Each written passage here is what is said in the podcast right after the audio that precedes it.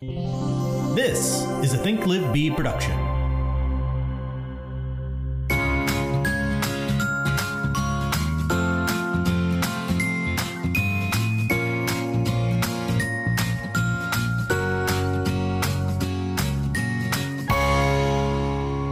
Okay, we're, recording.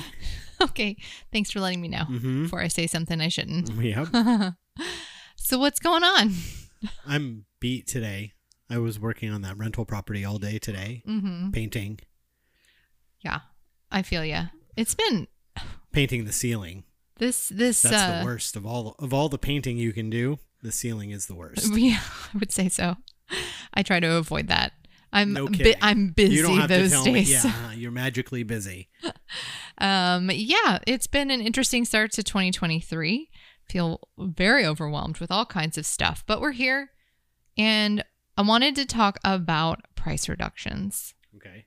So, two things. I think I said last week that I would keep going with the over uh, shift into overthrive notes, and we will. And I've currently misplaced that book. so we will get back to that Okay. because there was some good stuff in there and i did want to just kind of keep recapping because i like to whenever i go to a class or an event i want to always implement one thing from it at a minimum Sure. and sometimes you'll do way more than that but yeah. if you And just take one thing maybe sometimes it'll. uh If you're well, then you're being. uh What's the word I'm looking for? You're you, you at that point you're being productive Spe- well, specific. Like you, like you're, you're. It's, it's. You're being purposeful. purposeful yes uh yeah well think about it like if you're gonna go spend four hours or five hours or whatever the Mhm. the time frame is for the event you need to do something with that time Yeah, it's like um, looking back on college. I started college and I was 19 years old. Um, way too young to be going to school, college. Because I look back on it now and I'm like, all of those people that were older, that were paying for college out of their own pocket and were there because they decided they wanted to go to school. yeah I guarantee you they got more out of college than I ever did. you know, because you're I wasn't purposeful when I was there. I was just there yeah and stuff. Uh, uh, you know, so well and at even this point, if you're going to take a class, Well, and even sometimes though, I will see people people will go to events like that because they're invited and the office is going and that kind of thing and you Yeah. you end up sitting there and and and you're all excited because you went to this event, but if you don't go back and do something to your business and it, that's going to be impactful then then really there was no point. Yeah. And so I'm always well, I want to look through those notes, talk through those notes, and decide how am I going to use that in our business. So we went through some of it last week. We will get back to it next week. I just um I could not find the book for the life of me, probably because I threw it in a drawer trying to clean up for somebody coming over here, as I do. oh yeah, it's in a closet. I have I have um a system And, yeah, she has. a, she has a system. for when people come over. My cleaning system is to throw everything into a drawer. So I just have to figure out what drawer did I put that book into. Mhm. Um, but today I wanted to talk about price reductions because this does tie into that, which was one of the things that they said was that, and I 100% agree. And I was I was saying this two months ago. Who's they? The people who didn't listen last week. um the the speakers at the event were um, Marc King, who's the president of Keller Williams, and um, something Voorhees. I can't remember. David. Jason Voorhees. Jason Voorhees was there. Uh, you Da- probably heard that his whole life. I know David Voorhees, um, who is with the he's a he's actually an agent as well. I think he has a team, um, and he's also in the tech side of the business. So they were there to do the presentation, and one of the things they were talking about. I've been saying this for a while, so I'm just like them. um, which is, you know, we're seeing price reductions. And so consumers tend to think that that means prices are dropping because that makes sense, right? Prices are Mhm. prices are dropping.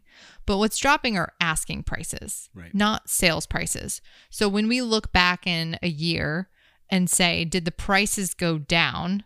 We may say no. We may say, well, no, actually, the prices went up 5%. percent The asking prices were coming down because they were inflated. The seller was looking, um, thinking they were going to price ahead of the market and then the market changed. hmm Or it didn't go at the speed in which they thought it was going to. Exactly. So what we're we're having conversations with sellers. Now we're having we're still seeing some multiple offers around here and it definitely just depends on the, the price range and the specific neighborhood and everything but you you have to have conversations whether it's at the beginning of the listing or after it's listed kind of trying to get them back to reality. Hmm so I wanted to talk about that because I think if you took a listing over the last month or so and it didn't sell right away, that those are conversations that you're starting to have to have and And everyone's out of practice. and everyone's out of practice. Yeah. So I wanted to talk about that for a bit if you don't mind. Okay. Sorry, I know talking to the microphone, I know. hmm Um, so if this is your first time listening, this is our podcast called Seeking the Best. I'm Catherine Stelgis. I own a small team here in the Orlando, Florida area. And across from me is my sound engineer, producer extraordinaire, Patrick Fatika. Hello. And he's also my significant other. And he does our, our video and pho- photography um, for our listings and graphic design for us. And he's really uh, a catch all for all things. hmm He also cooks all my meals. That's not true. I'm tired. That's not true. I make my own breakfast and lunch. Yeah. Okay. Just so everybody's on the same page. hmm I take care of myself until dinner time. And then I'm like, what's for dinner? Unless it's the weekend. Drizzle it on for me. um, why? What's on the weekends? Well, on the we don't do anything. On the weekends, you're home, and you're like, "What's for lunch?" Mm. I see what you're saying. Yeah. So, anyways, we do this podcast. It's called Seeking the Best, and really, we're just I, I'm I'm one of those people that, and Pat Pat is as well, that I just always want to find new ways to do things, better ways to do things. So, and, and Streamline. what is that? What is that? Streamline. Streamline. I thought you said extreme. No. Streamline. Streamline. Everything can be streamlined. Yes. There's- You can always polish polish it, make it better. Always. Yeah. There's always room for improvement. That that's how I've always looked at things. Um, and actually, when we do script practice, it's uh, you know, what did you do well, and what areas of opportunity are there? Because um, I know a that's fancy way of saying what you. what did you do bad, yeah, what did you do wrong, um, and well, but the the thing is though, it's as as cliche as that is, there is always room for opportunity. Yeah. Like I am not perfect every day. I'd be the first to admit that, and no one is. And so we're just I'm just always thinking about that and saying what else could we do? Should we change this, etc. So I wanted to talk about price drops because and and these conversations because it has been a while. And so I want to talk through what I know hmm that works and then maybe in that conversation we'll think of new new things Okay. as well. I don't know. fine. Maybe All we right. wbe Maybe we'll just think about It'll be a short short podcast. this is what you say. End of podcast. No. Um so I think you have to go back to the listing presentation. So we're going to we're to start there. right. Because and and I don't know exactly where you're going with this, but I'm going to take a guess. If anybody out there is a regular listener, Long I'm time gonna- listener, long-time listener. first time caller. I'm going to say Catherine is going to talk about setting expectations. Yes. Yes. Right. 100%. Because I think in in our industry and probably every industry. Yes, every industry. This What- is a part. This is the. This is the the part that people don't do, and it's what leads to everybody being upset and angry at the process Yeah, people get upset because about you didn't set expectations of what to expect And even- or what they could expect. And by the way, even Because when it's you easier. I know I keep interrupting. You do. because it's easier to not get into those things because you want the listing. Well, and, and because you don't want to. I'm just kidding. okay, my turn. yeah, I was just kidding. Um and when you're when you're at the listing appointment, not only do you want the listing and so sometimes you can get excited when things are going your way and they're like you're like, "Oh, they're they're signing." Mhm. Like I don't want to say anything to mess that up. Mhm. Um but also sometimes legitimately I just run out of time. Mhm. The listing appointment, I, my listing appointments used to take 2 hours. Yeah. sometimes longer. Well, and- I would just stay there until we were done. Yeah. Like whenever it resolved itself, Mhm. I would leave. Yeah. And that's not a good way to run a business, by the way. So I started setting shorter and shorter time frames until I got to a point where I, I figured I can get in and out the door in 45 minutes. Yeah, and when I, I said setting expectations, you're not setting every expectation or explaining the entire process during a during that when you're trying to get the listing, right? Well, you do want to set degree, you want to set expectations on pricing then. If you're Sure, sure, taking the listing, Right, right. if you're signing the paperwork, Mm-hmm. then you definitely do. I think you can well, we'll get into that. Um so when you well, let me back up to what I was saying. So I've shortened it to 45 minutes. And here's the thing I can't do everything usually in those 45 minutes. So I try to just make sure I get the most important stuff done, which would be expectation setting of the market that you're entering, figuring out a price that we can agree upon, and showing them comps and stuff, and then setting a timeline to get things started. Because I, I don't know if it's just me, but they are never ready Mm-hmm. To list the next day. It's not like you sign the paperwork and you stick a sign in the yard.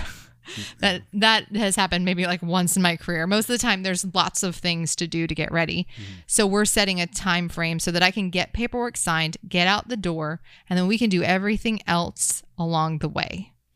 So there is expectation setting in that initial conversation. Because if you don't, here's here's an example. Let's say um, I'm meeting with somebody and we agree on a price of 550 and then we get to the next part and they say well we've got probably about three months of work to do. Well what's going to happen th- in three months? Mm-hmm. The price is likely to be different. It could be mm-hmm. better it could be worse. You don't know because i'm not a, a predictor of the future. No one mm-hmm. is. And in three months there will be three months of different comparables to look at if I don't set that expectation right then, then in a, a month or two months, I thought you When- said 550. when you check in, they are going to expect to list at 550, hmm. regardless of what you say then, because their expectation was in that moment. They They- so now- now everything they, it's a bait did. and switch. You told us hmm. 550. Now you're saying it's five. Well, and everything they did from that moment on to get the house ready for sale was based on this number in their head. yeah. So you have to have those conversations right away. The amount of money they're spending to do those things versus what they expect their profit to be Yeah. and all of that stuff. So Yeah. every time, all of a sudden, if it's 500, you know, they just lost, in their mind, they just lost $50,000. Even though they didn't, the house wasn't even listed. But in their mind, they're, so now what happens when you, you have to do a, a price reduction to- after you've listed the house? Yeah. Now they've lost for 25000 Now they've lost $75,000 in their mind, Yeah. right? Well, and by the way, you can, well, I was going to say, you can set expectations, and sometimes that still happens. Yeah, well, like we say, we're trying to do, we're trying to cover eighty percent of Yeah. our basis here. Yeah. So in the listing consultation, when you're going over pricing, and and we have episodes about uh, listing consultations and how I I share comps with them. So um, definitely check one of those out. But I'm I'm leading them to a number that that I would feel comfortable with, but I, it's their decision, and I'm I'm just showing them the facts and and making them um choose the price based on the comparables and asking them questions like Then they're you- invested in in it because they chose it, yeah. And it's not the realtor telling us that this is what she could sell the house for, yeah. Right? Because now all of a sudden, then once again, it's like setting expectations. You don't want to be in that position of you decide you said we could get this for that for the house, right? It's like you let them pick the number by showing them all of the facts and figures and comparables. Well, is your house nicer than this house, or was your house not as nice as this house? there Is your kitchen as nice as this house, or not as nice? As, and let them say no, it's not as nice as that house, or or whatever, until they and and then you start to figure out the right. let me ask let me let me tell you it's not is this nicer or not nicer Okay, because well people don't want to admit that their house is not as nice or whatever You- Right. you, ask you ask them how do you think this compares right. super open ended you give them Oh, the right. opportunity to say whatever comes to mind Um, and then sometimes they'll still admit like, well, that one's probably that one's probably a little bit better because they have this or that. But you're not saying, what do you think? Is this one nicer? Right. When it's like obviously nicer. Yeah. Um, there's an agent. Um, well, she actually is a, a MAPS coach and does um, some different courses. I think at the mega listing agent class, she's one of the coaches for, and I think her name is um, Emily Baker. Yes, Emily Baker. I want to give her credit. There's a, a saying that she says in some of these classes that I've attended with her that says authorship is ownership. And I don't know if she made that up or somebody else did, but that always sticks in my head that if they are the ones who are are saying it out loud, putting it on paper, like they're going to own that result. If you just come in and you tell them, uh, here's the number I think you should list at, then the, first of all, if they don't agree or some other agent told them a different number, you're already losing the listing appointment. You have to see where their mind's at and then get them to come to your you know price range that you prefer. Yeah. And if you can't, then of course you have the option to not take the listing if you choose not to. Right. But so in that conversation, you're you're guiding them to the price range that you think is a fair price range. And then you talk about strategic pricing and you come to an agreement on price. And then you've really sort of set the tone that the next step of the listing is to get the paperwork signed. And um because great, we've got a price, we've got a time frame, let's get this paperwork out. So it's like a natural closing if you can get them on board with price. So in that conversation though, it it really makes sense to start letting them know right then. Great. That sounds like a perfect plan for right now to list the property at I'm just making up numbers, 499. And excuse me, I'm sorry. All right. All of a sudden had an itch in my throat. Might have to pause. Um and and then let them know that here's the here's what happens when we list the property. We're going to find out right away what people think. Pricing a home is an art, not a science. And ultimately, the decision on whether or not the price is right isn't up to me. It's not up to you as the seller. It's really up to the buyers who are currently shopping for a home and and they view it how they view it compared to other active competition. If they think this is the best value for the price for what they're getting, then they'll make an offer on your house. If they don't, then they'll skip it and they'll go to something else. And so we need to set up a timeline here with them that we'll know right away through feedback. And if we're getting feedback, if we're getting showings, but we're getting feedback that the price is too high, then we know the price is too high and we need to adjust. If we get 10 showings, and this is these this is the average When are you having this conversation with them? at the listing appointment. Mm-hmm. If we get 10 showings but no offers, then we know that we're probably overpriced because on average, in a normal market like this, there should be an offer for 10 people that see the house. And then if we're not getting any showings at all, that means that we're grossly overpriced. Like we're way too far and we need to make a major price drop. Mm-hmm. And you're setting the expectations with them about what kind of price drop you would need to make depending on the activity that they're seeing. So, and that that those stats by the way are the National Association of Realtor stats. Mm-hmm. But I have found them to be true like 99% of the time. So, I have a listing right now. We've had 11 showings and we had an offer. Now, that offer did not pan out, but we had an offer. Yeah, because uh, there's no guarantee that the offer is going to pan out. But that's not what the That's not what the Stats show. say. It says that you'll get an offer Right. for every 10 bodies that walk through the door. Um, doesn't apply necessarily to open house people because you can't be for sure that they're serious buyers. Yeah. We're talking about serious, pre qualified buyers. For every 10, someone should be making an offer, or it's the price because you got 10 people through the door. Yeah. So the marketing's working. So you're setting the tone right there in the listing presentation that, hey, I'm it's my job to let you know if things aren't selling, why that's happening. Do you say anything like, let's use that 550 house, for example? Like you did your CMAs and kind of looked at the market and stuff before you ever went into the listing because you know where you want to kind of guide them to be. So if you guys have all agreed on price and you've kind of got them at that 550 mark, give or take, do you ever say like, now I don't think that's going to happen with you guys because I think you guys are right on the money, or do you just treat everybody the same, and or, you know what I, you see what I'm saying? Well, how how does that work? I, I wouldn't say um, everyone is the exact same because I'm trying to set expectations for what they're going to experience.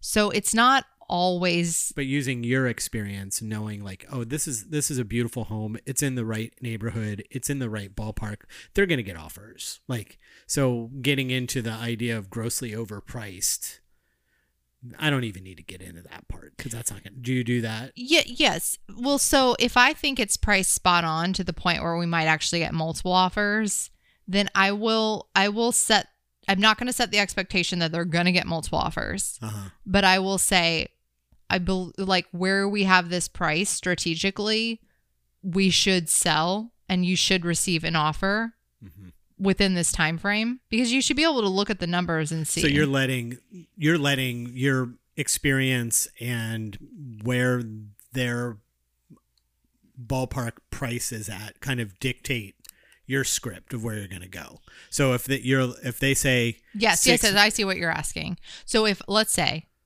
right I'm thinking 549 Mhm. and I'm pointing them with comps. I'm I'm hoping that's where we end up. And we get to it and they and they look at the comps and they say, "Well, that one that one at 585, it looks the most similar to our house."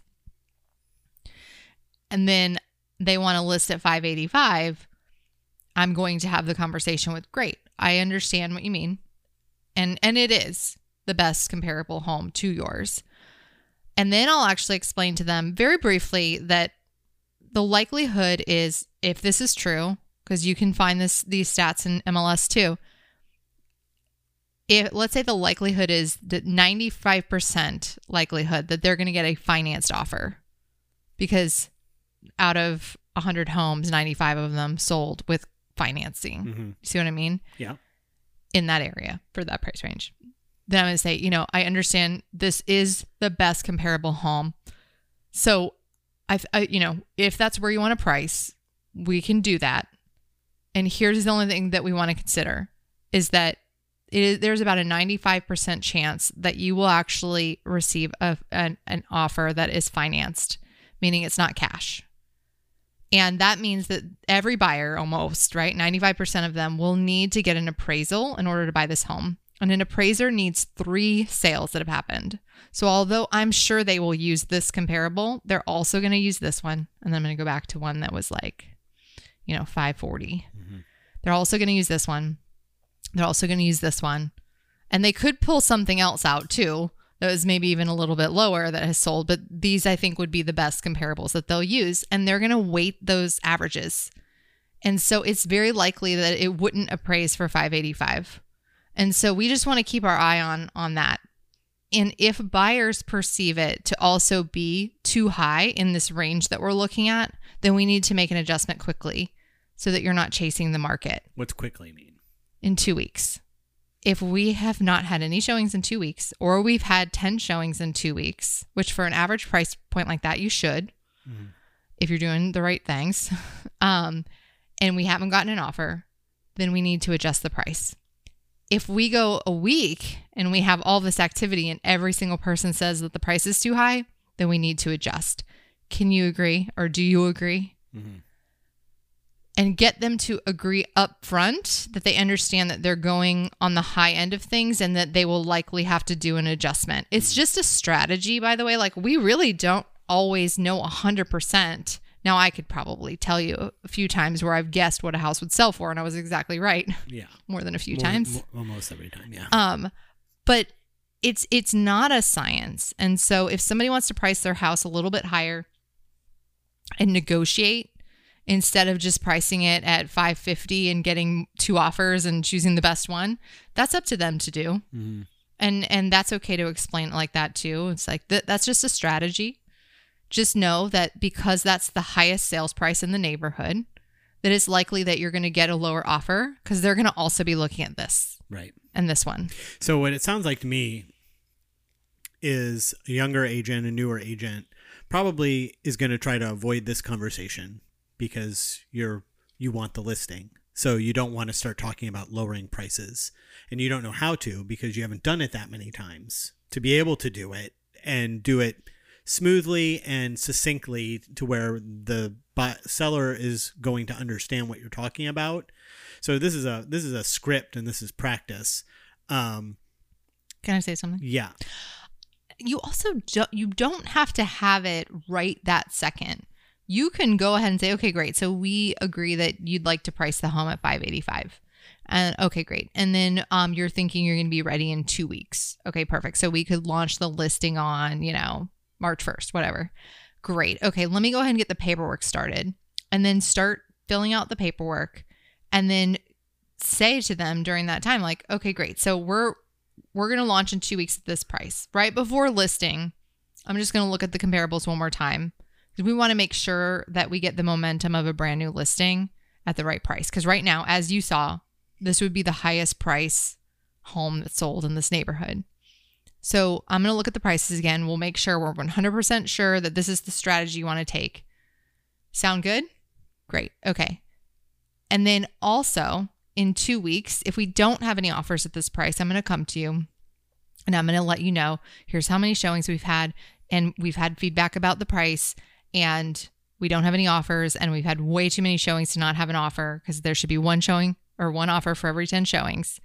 And so I'm going to come to you and, and suggest a price reduction because that's what the numbers suggest. yeah.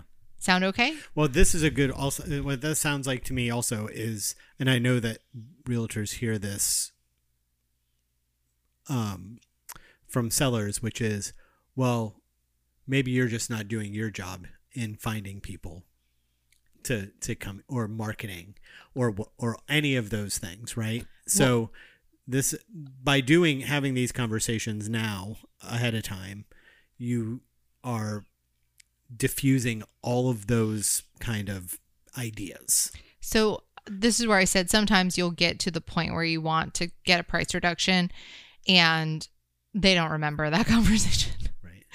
You know, so you did all all the expectation setting and and and they they play dumb like I don't know what you're, talking about. You're a good about. realtor. Make it happen. Go find me a buyer.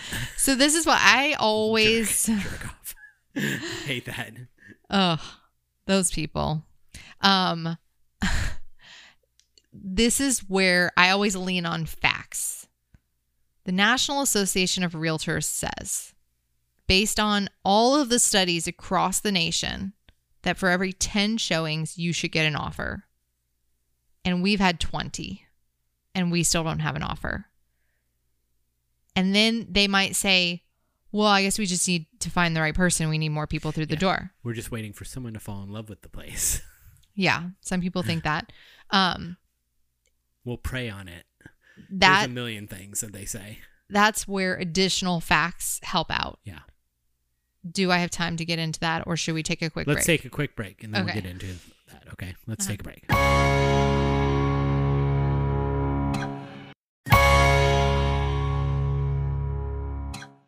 The Think Live Be team is an Orlando based real estate team with Keller Williams Realty at the Parks. We operate as a boutique style company with the resources of the largest real estate company behind us.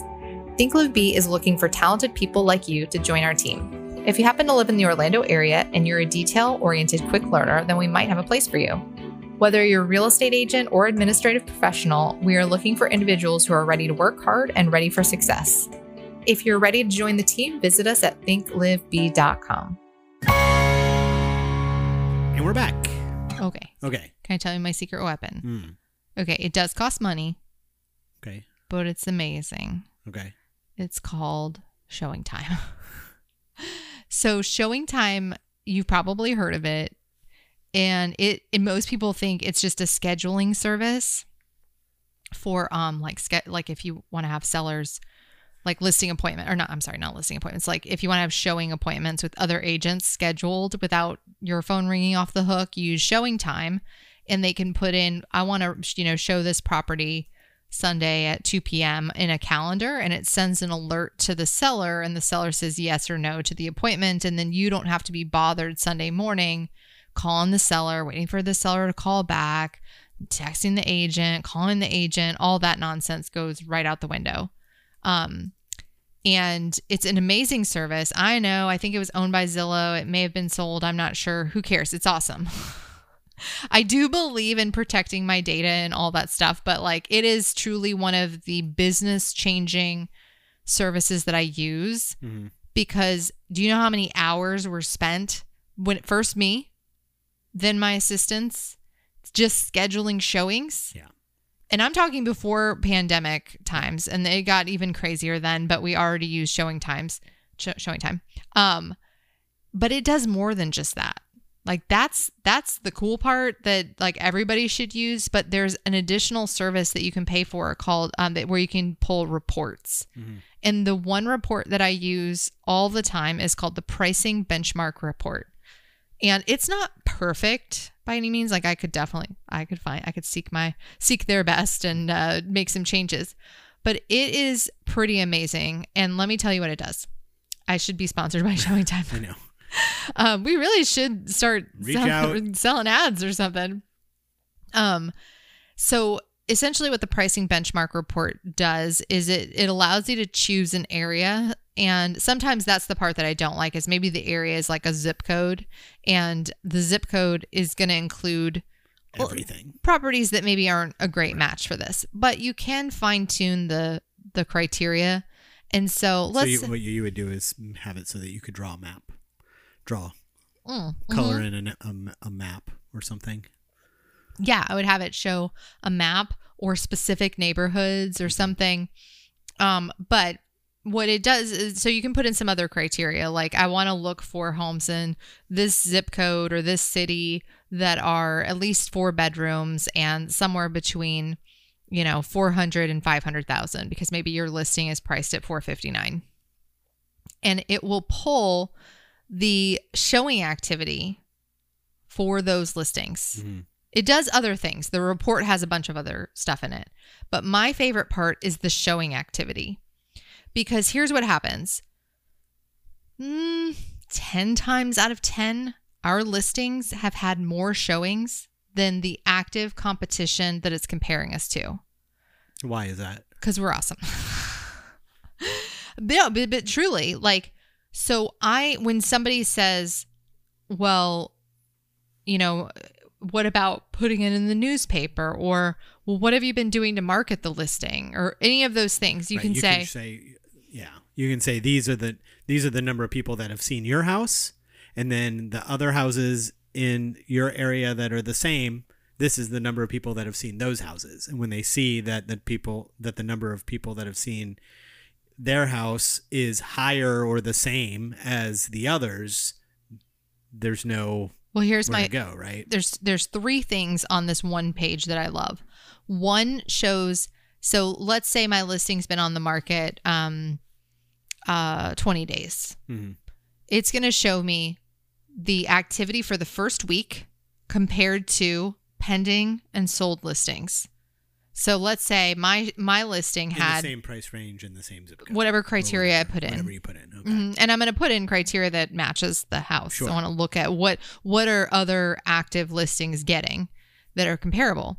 So it's going to show me. So let's say my listing in the first week got 5 showings and the active competition in the first week got 3 showings. Well, that means I got more showing activity in the first week than all of the other active listings that match this criteria. Then it's going to show me where we are today. So let's say that if the listing was active for 20 days and we've had 12 showings, then it's going to show what other comparable listings have at the same time frame. Mhm. So mine says 20 or I'm sorry, 12 in 20 days. The other one says 8.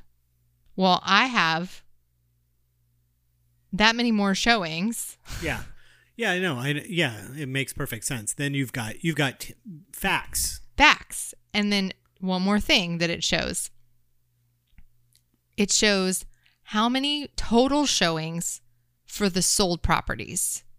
meaning what was the average number of showings it took for a property to sell Mhm. of a similar size in a similar area, Right. similar price range. So it says 18. So if it says 20, then I can say, We've had 12. guys, we've had 12 Mhm. and the average number of showings to get to an offer is actually in your area not 10, it's 20. Mhm. Because markets are different, right? So when we were talking earlier about expectations with different people, these are the data and facts that you should be pro- providing to people but you can only have access to this once it's listed. So you you have to use the National Association of Realtor stats as Well, a how else would you be able to do the comparables? right. No, you There's wouldn't. no yeah. way to compare it to anything if it's not listed yet. So one other thing is I like I like to send our sellers the stats for the listing views um, of of li- of similar listings, and you can find that on Zillow or Realtor.com in your um, agent profile. Like it'll show you your listing and the stats for your listing, and it will show how it compares Mhm. to the competition. And I like to show that because nine times, ten times out of ten, it's more views too. And those are the kind of things that you can go to the seller and say, hey, we've had more views, more traffic has gone to your listing than all of these comparables. We've had more people through the door than all of mm-hmm. these comparables. And what we've heard is they love the house, they don't like this or this, or the price is too high, or whatever the feedback is. And the only way to compensate when you've had this many people through and still no offers, the only way to compensate is you can't, you know, you can't get a bigger lot. Like if mm-hmm. that's the feedback we're getting, you can't make your lot bigger. All you can do is adjust the price to make it a better value in the mind of the consumer. Mhm. And here's the thing we've had, and then this is where you go back to facts. So we've had 12 showings. And, and let's say the average was, um, let's say the average to contract or offer sold for the sold ones was 10. And we've had 12 showings. Well, and all the feedback has been it's priced too high. Well, we probably need to make a pretty substantial price adjustment at this point because we're past the average point Mhm. And the newness of the listing is worn off. and everybody's told us they think the price is too high. Yeah. They're telling us that, which means that's just the fact that the price is too high. Mhm. So we're probably going to need to make like a 5 to 10% reduction depending on what the sales price is. If we've had 10 showings and people seem on the fence, like they think it's priced pretty well, but they're just not quite ready to make the offer, then we maybe just need to make a moderate price adjustment, just something to get people off the fence. So maybe that's just a like a five or ten thousand dollars. That's not going to that's not going to get new people through the door It's going to get other people to come back. it's going to get somebody to jump off the fence. So it depends on what is going on with the listing. You have to you have to really look at all of the facts and figures to be able to give them that advice. Mhm. So Well, it makes it really simple too because they don't they don't have any idea those percentages or numbers or any of those things.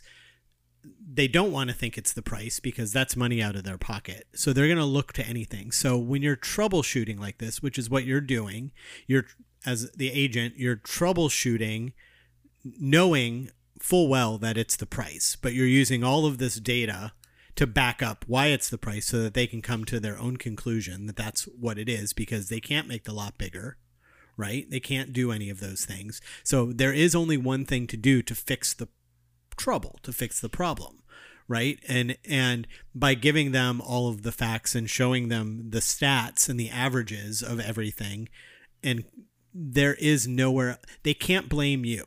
They can't say, "Well, you're not doing your job in getting people to come out.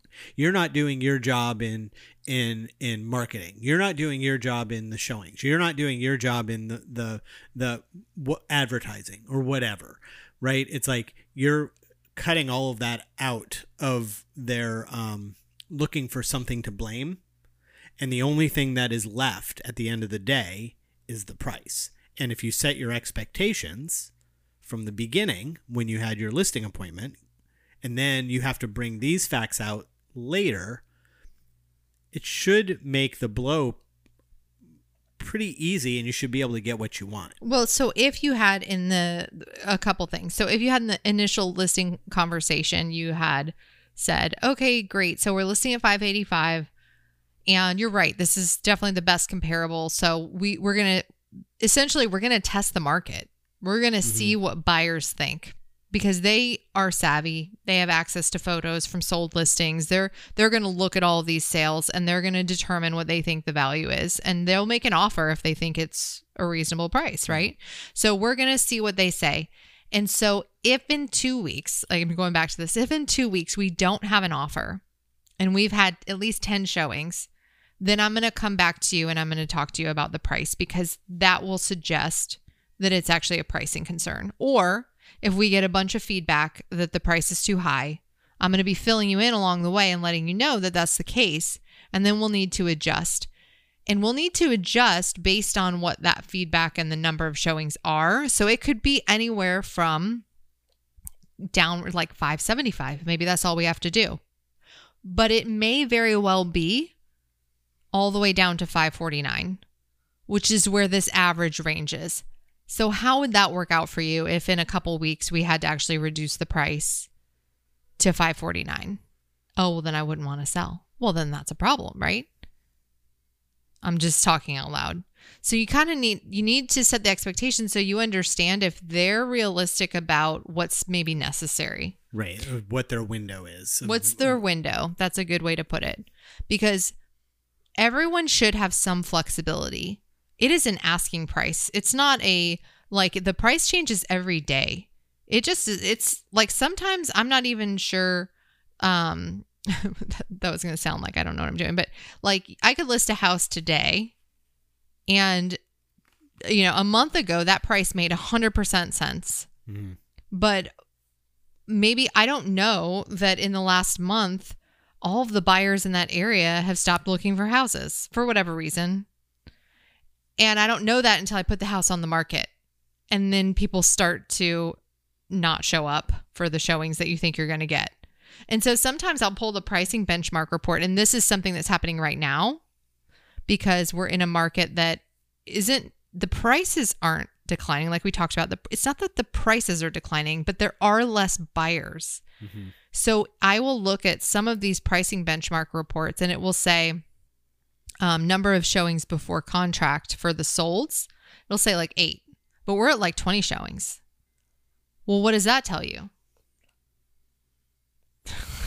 it's not rhetorical. Oh, you're asking me? Yeah. It tells me that you're priced too high. Well, it's either the, it's the it's the market that you're in has changed. Oh, well, yeah. But I just thought that was a pretty vast difference. But I mean, it would tra- change drastically. Well, so hold on though. Let me let me 20. Well, maybe my numbers were a little bit wide, but let's say the average Since you said 12. the average, you know, 3 months ago, which is when it's pulling these sales, you know, it's looking like 6 months back. Right, right, right. Um the average is 8. Yeah. Yeah, then the uh, the other other option that it is is that there aren't as there's not as many buyers, which also means there's not as much competition, which also means that it could be priced too high. It always can be the price, and Yeah. 9 times out of 10 it is the price. But there are times Mm-hmm. legitimately where the price is fine. Yeah. It's that it just takes more people right. to get the and we're same saying offer. average too. Average doesn't mean well, the average is eight, so and we're at eight, so there it is. That could be twelve, right? Because other people listed it and it was three. We're talking about averages. They're not. It's not exact numbers. Well, So and you have to. I don't want to get really in the weeds on it, but I will. We are already so Are we? a little bit. Yeah, You're- lots you're- of numbers. and My eyes are rolling. Oh no. I'm sorry, guys. I'm a numbers person. Okay, I will. I will get off the numbers then. The point is that facts and figures don't lie. You can't. I'm not saying you can't dispute facts and figures because I think we all know that people have their own set of Yeah. facts and alternative facts and figures Yeah. that they can throw and say, but what about this? Yeah. So the but the point is that it's easier conversations and you don't have to feel like emotional or scared to have them if you set the expectations from the beginning that you're going to. If it doesn't sell, I'm going to come to you in two weeks Mm-hmm. and I'm going to talk to you about the price. And depending on how many showings and what's the feedback, we may have to make an adjustment. Un- sound good? If you have that conversation, then that two week mark, I've had Yeah. sellers before. Say, say Like- hey, we're at two weeks. like right? literally they come Yeah. to me first and which i don't like you know i like being i hate when Oh, she dropped her microphone, everybody, because she's been messing with it. sorry i like to mess around with things um i hate when when people come to me and ask a question when i'm like literally about to message them Uh-huh. i'm like oh they got to me first i like to be proactive about things But yeah, but if you have your clients coming to you and saying, "Hey, we're at the two week. I think we need to." Yeah I mean, that's a that's a that's oh a that then you know you did something right Yeah. like you're like oh that that's that might be connected, and they they see how it works. They see how this works. You know what? This is really off topic, but sort of on topic. Um, uh, my office is situated next to the recording studio Mhm. in our in our Keller Williams office, and I could hear the person recording today, and she was saying my proudest accomplishment, and she said it like she recorded a few times because she was trying to get it right, and I could hear, and I was thinking, what's my proudest accomplishment? And I was having a really hard time, but now as we're talking, I'm like, I think one of like my proudest accomplishments is when people come to me and say, Hey, I think we need to do a price reduction because you said if we didn't have an offer by now. It means they were listening. They were listening. your script or however you were explaining it made enough sense that we're not only were they listening, but they understood what you were saying and they internalized it and they're using it as a guide, right? Yeah, they they every day they were thinking about what I said Yeah. and what they needed to do to get their house sold, which a lot of times I feel like nobody is listening at all. Because they're not. That's why. That's why Oh. you feel that way. Because Oh, they're not. I guess that's probably true. But, anyways, setting expectations early that pricing is one of the biggest factors you have to remember. And I'm saying all of this out loud to remind myself too. Um, you have to remember that there there are four things with marketing. Hmm. Whenever you're marketing any product, and it starts with price. Price. Mhm. Well, I think it starts with product. Product, price, promotion, place. Those are the things that create a marketing strategy. Price is the, one of the biggest factors. Do you buy $40 toothpaste? Of course not, because that would be insane. That's too much for a tube of toothpaste. Mhm. You have to think about like, it's not just what the comps are. It's like you're creating a marketing strategy every time you take a listing. And the sellers really need to understand that too. I used to do, remember how I did like a whole marketing plan? Mm-hmm. It took up too much time. Yeah. But these are the kind of facts that I would put into the because there's no plan. reason to explain all of the stuff ahead of time this big marketing plan on why and stuff because you figured out how to streamline it by giving them little bits of facts yeah, because they don't, because they won't read it all. they won't yeah no none of it'll none of it'll connect and it, and it'll be too much information so you give them those cmas at the beginning let them come up with the price on their own in quotes right and then as you move on and the house is listed then you pull the facts from ShowingTime you give them those right? If if the, if you have if you have to go in for a price reduction but you don't start at the beginning and then give them um this is the marketing plan and what we're going to do. And this is if this happens then we'll do this. And then this is what we can expect from that. And too much. Yeah. all too much. Yeah, they don't.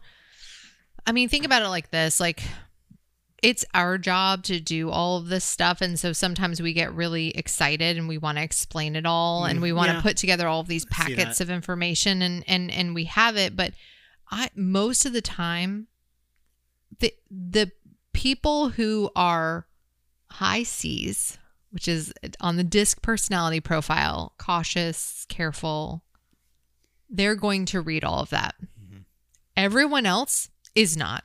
Their personality type is just the type of person that's like, I, I want to make a decision right now. I don't need to read all this crap. well, remember when i made those really cool cards i i made these cards it was probably like five years ago and they were these fold outs it folded out like into five big long into a really long sheet and they were all it was really nice like cardstock Uh, and they were all- beautiful. front and back and each section of the card was a different color variation, and it kind of it was for sellers. There was one for sellers, and there was one for buyers, and it basically just explained the process in order in which to do things. But it was de- designed in a really cool way where stuff was written sideways and all. If the, I don't say so. if I don't say so myself, I spent a really long time on it. It looked really, really cool and professional and, Uh-huh. and neat, and I'd never seen anything like it in this kind of world before. It was it was very uh, uh, designy, Yeah. you know, and uh, I can guarantee you that none of those people read those things. Oh no. And then we stopped using we them just- because yeah. we realized that people, People don't- weren't looking at them. And we still give out seller guides and all that stuff, but people don't read any of that. No, I can tell you, I know people don't read it because we it, we have a website set up for them to um, for sellers when they're ready for photos to schedule their own photos. And in order to schedule your own photos, to get to the calendar where you schedule, you have to go through the first page. And on the first page of the website is all the stuff that you're saying you did before the photos replacing light bulbs, making sure all your lights are working, uh, putting all your laundry away, all, you know, all the nor- uh, cleaning off the bathroom counter and stuff. And I know people don't read it because I go to the houses and none of that stuff is done. Yeah, That's how I know. I know. Every one out of ten. One out of ten. Yeah. do- are they are they doing it? And those are probably the high C's who are also you know those are also the houses where it's like I go in, I take the photos, there's an offer, the house sells, we move on with our day, right? Those are the ones that are the easy ones. Yeah. No, you're you're 100% right. But I also think like the whole concept of this podcast is is seeking our best and a lot of that has to do with consumer facing stuff like Yeah. how do you make things easier for the client? Yeah.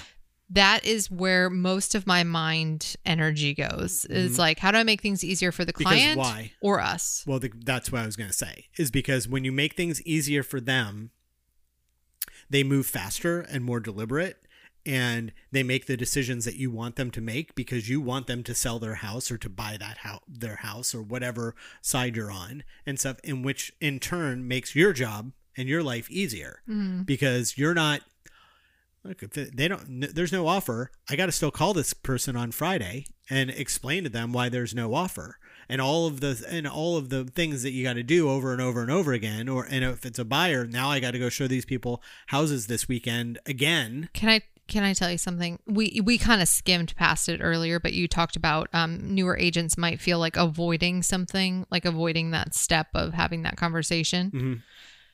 I think that is 90% of the issue in this industry is avoidance of difficult conversations. Oh, yeah.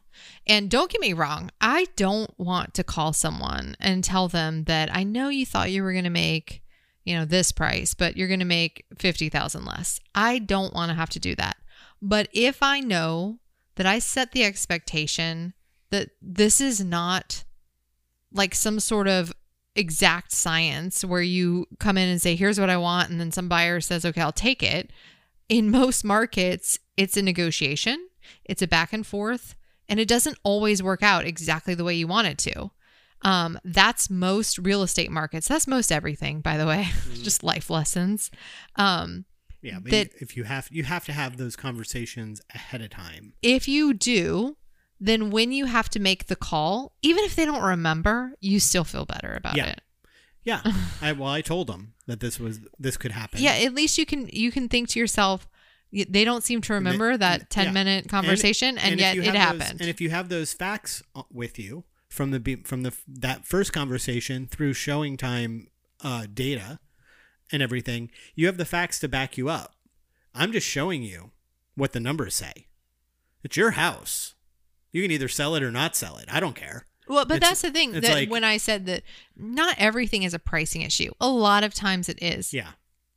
But your job is to really look at all of that stuff and then determine how best to help them. And sometimes sometimes the answer is just Because they might say, should we lower the price? And you look at the numbers and go, no, you shouldn't lower the price. We've only had six showings and, and the average is eight. yeah.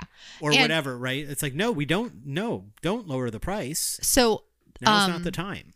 I I have a listing that will will end up selling for quite a bit less than what we listed for because in that price range things are really have taken a, Uh, a it's different it's a it's a higher price range. yeah it's a it's a different market and it's definitely I can see that things have moved in a different direction than say our average price point.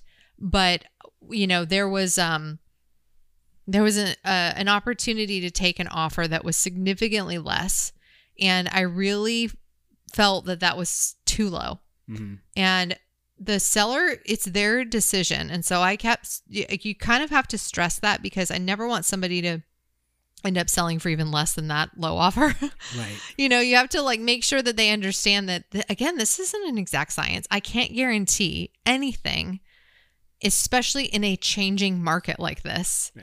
I'm a really good guide up the dangerous mountain. Yeah. I'm not guaranteeing your safety. Well, yeah. But, I, but if anybody's going to get you up that mountain without getting killed, it's going to be me. yeah, but Right? yet still But- people die yeah. on Mount Right, Everest right. and they had a guide that led them. Yeah. Um, maybe I don't know. I don't know anything about mountain climbing, yeah, that's true. but uh, You know about driving and looking at mountains. I love from, mountains. From a car, a nice warm car. I love mountains. But yeah, I've never hiked up a very, very, very tall one, um, or any for that matter. um, point is, yes, you have to make sure they understand. There's never any guarantee. This is like real estate is an investment. It's like I don't know. Every time I deposit a IRA deposit, I don't know if that money is going to still be there tomorrow or if it's going to be eaten up by some market drop. Mhm. It's an investment and there is risk with that. And so we're we're basing this off of the numbers that we have today, which are numbers that sold a month ago or 2 months ago or 3 months ago. So you're always a little bit behind and if you're in a market that's shifting and when I say market I mean specific local market because everything is so hyper local then you just you have to really analyze that data. And so i was able to tell this this particular seller like that i didn't think that he needed to go that low. And he could have but we ended up selling the place for i think i think he'll end up making mm, 20 to 25,000 more which is a lot of money. Mhm. and it only took a couple extra weeks so it's not like Right. like the cost to hold it is worth that extra money Yeah. Yeah. and and so but was i 100% certain that that was going to be that way no no but i but i looked at the pricing benchmark report Mhm. the showing feedback the activity What the that- were telling you. the activity that we had had over the recent weekend was like we had like a big pop and everybody was calling me and that led me to have enough confidence to say listen you can you can obviously do whatever you want to do as a seller like it's it, it's up to you because people have different motivation like sometimes it's not money Yeah. sometimes it's just i just want to be done with it Yeah. and so it's totally up to you. But based on the activity that we just had, I think that you can wait and we will make more money in the long run. And I was right. Mm. But I didn't just randomly say that. I looked at every. using your gut. Yeah, no, no, no. Yeah. I don't trust that thing. No, that thing's always wrong. that thing's just hungry all the time. so I I look at data and facts and it allows you to take the emotion out of it and for most sellers I feel like it helps for them too as well. Mhm. Not all of them, like some of them will still be emotional about it, but if you're using here, look, I didn't come up with these numbers. This is a report that I used based on some other company software that told me that we're doing better than the average and we still don't have an offer. And the only reason that that would be is price. Mhm. That's what I got to say about that. Ladies and gentlemen, the question you are about to hear is true. Only the names have been changed to protect the innocent.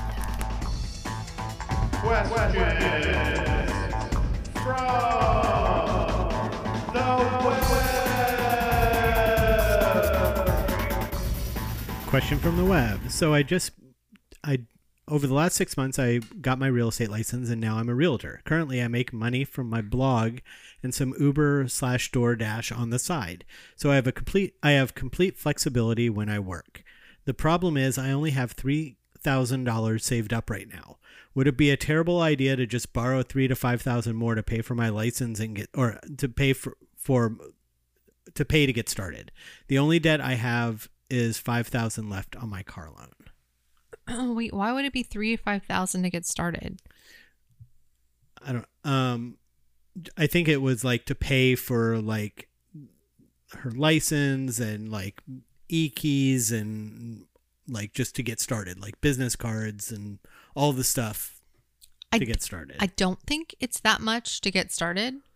Um even and, and you don't need business cards. And to be honest with you, you don't need an e key right away Mhm. until So you they- get So they have, well, I mean, three thousand saved up right now. Would it be terrible just to borrow three to five more to pay for real estate stuff?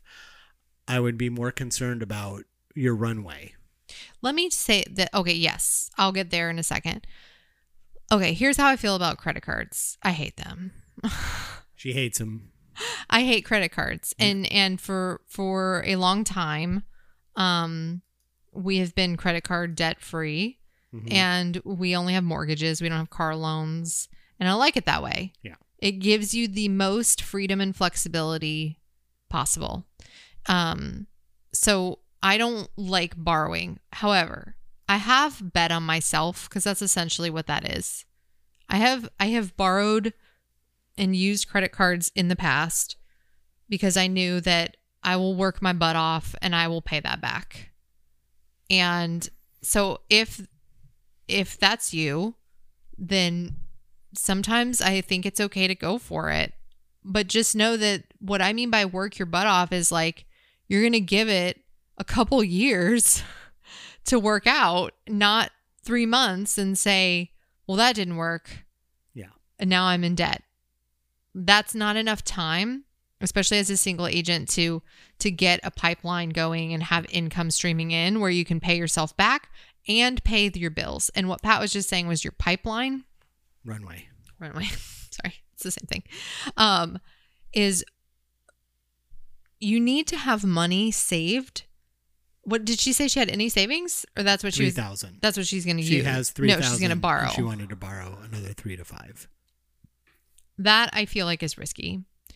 I don't know how much her bills are, but let's say they're um Well, you've got rent or something, so you're paying, let's say, fifteen hundred bucks in rent. well, but she did say she had two other jobs that yeah, yeah. Now, so what I would say- do do those jobs, pay your bills 100%. hmm and give you the flexibility to work nine to five and showings in the evenings and, and work on real estate like it's a job Right. and and then still do not- that other stuff right. part time Yeah. to pay the bills. That's the thing is like, and this is a, a common thing that a lot of people have, and I'm one of them, which is I have a bunch of side hustles, right? Where I do a little bit of this and a little bit of that, and I make some money here and I make some money there and stuff. If you want to be successful real estate agent and you want to do it the right way, it's not a side hustle. It's a full time career. Those other things are side hustles. So you don't bend the real estate career because you have to make write a blog post or you have to uh, go deliver for Uber. It's the other way around. You have to you have to come to terms with it being the other way around. Everything else bends to the real estate career because the goal is to get not worry about Uber. Now the blog I'm sure is fun and stuff, so don't stop doing that because that's your content creator and that's always a good thing.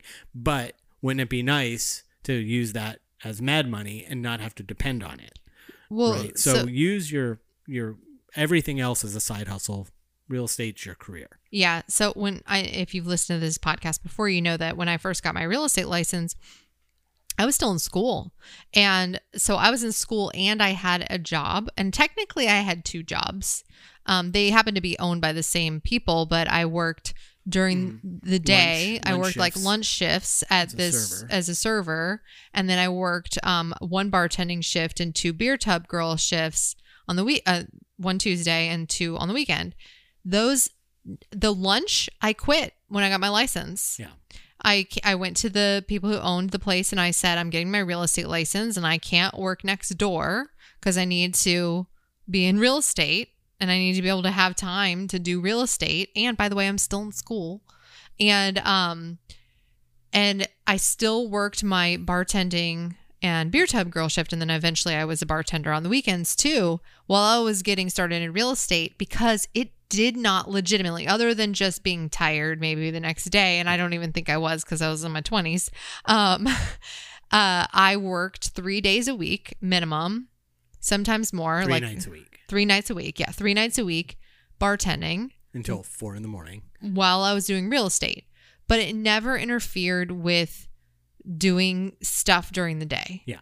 And so I was able to do that. Mhm. And I was very fortunate that I had that backup like side hustle so to speak. But I also did and I actually I forgot about this until we are talking about it. I I quit the daytime job because I could tell like I can't do that Yeah. and make this a career.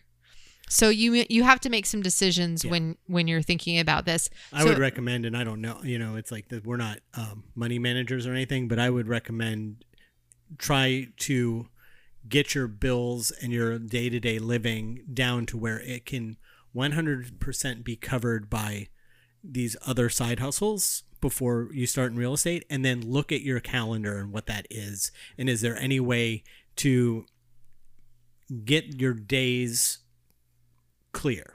One weekend day and then every day from morning to six o'clock. Is there a way to do that? Um and if you can't do that then what can you cut out of your life to in order that so that you can do that Yeah, because, otherwise three thousand dollars will be gone. you'll That'll be gone, in two seconds and then you'll be three to five thousand dollars in debt. It sounds like, Yeah. and out of money, and and and nothing and and you'll and you won't be able to have a career in real estate because of all of that. yeah So you really do like real estate is one of those things where you don't need really any money. I don't know what this three to five thousand dollars is, so probably you don't need to spend that much either. But you really don't need that much money to get started. But what you need is savings Mhm. because there will be a time period where you need all the time to get things going, which means you don't have time to work on anything else. But you still need money to pay your bills. yeah because there's no money there it takes three months for it'll take you three to six months before you have your first sale what are you going to do yeah. Dep- yeah.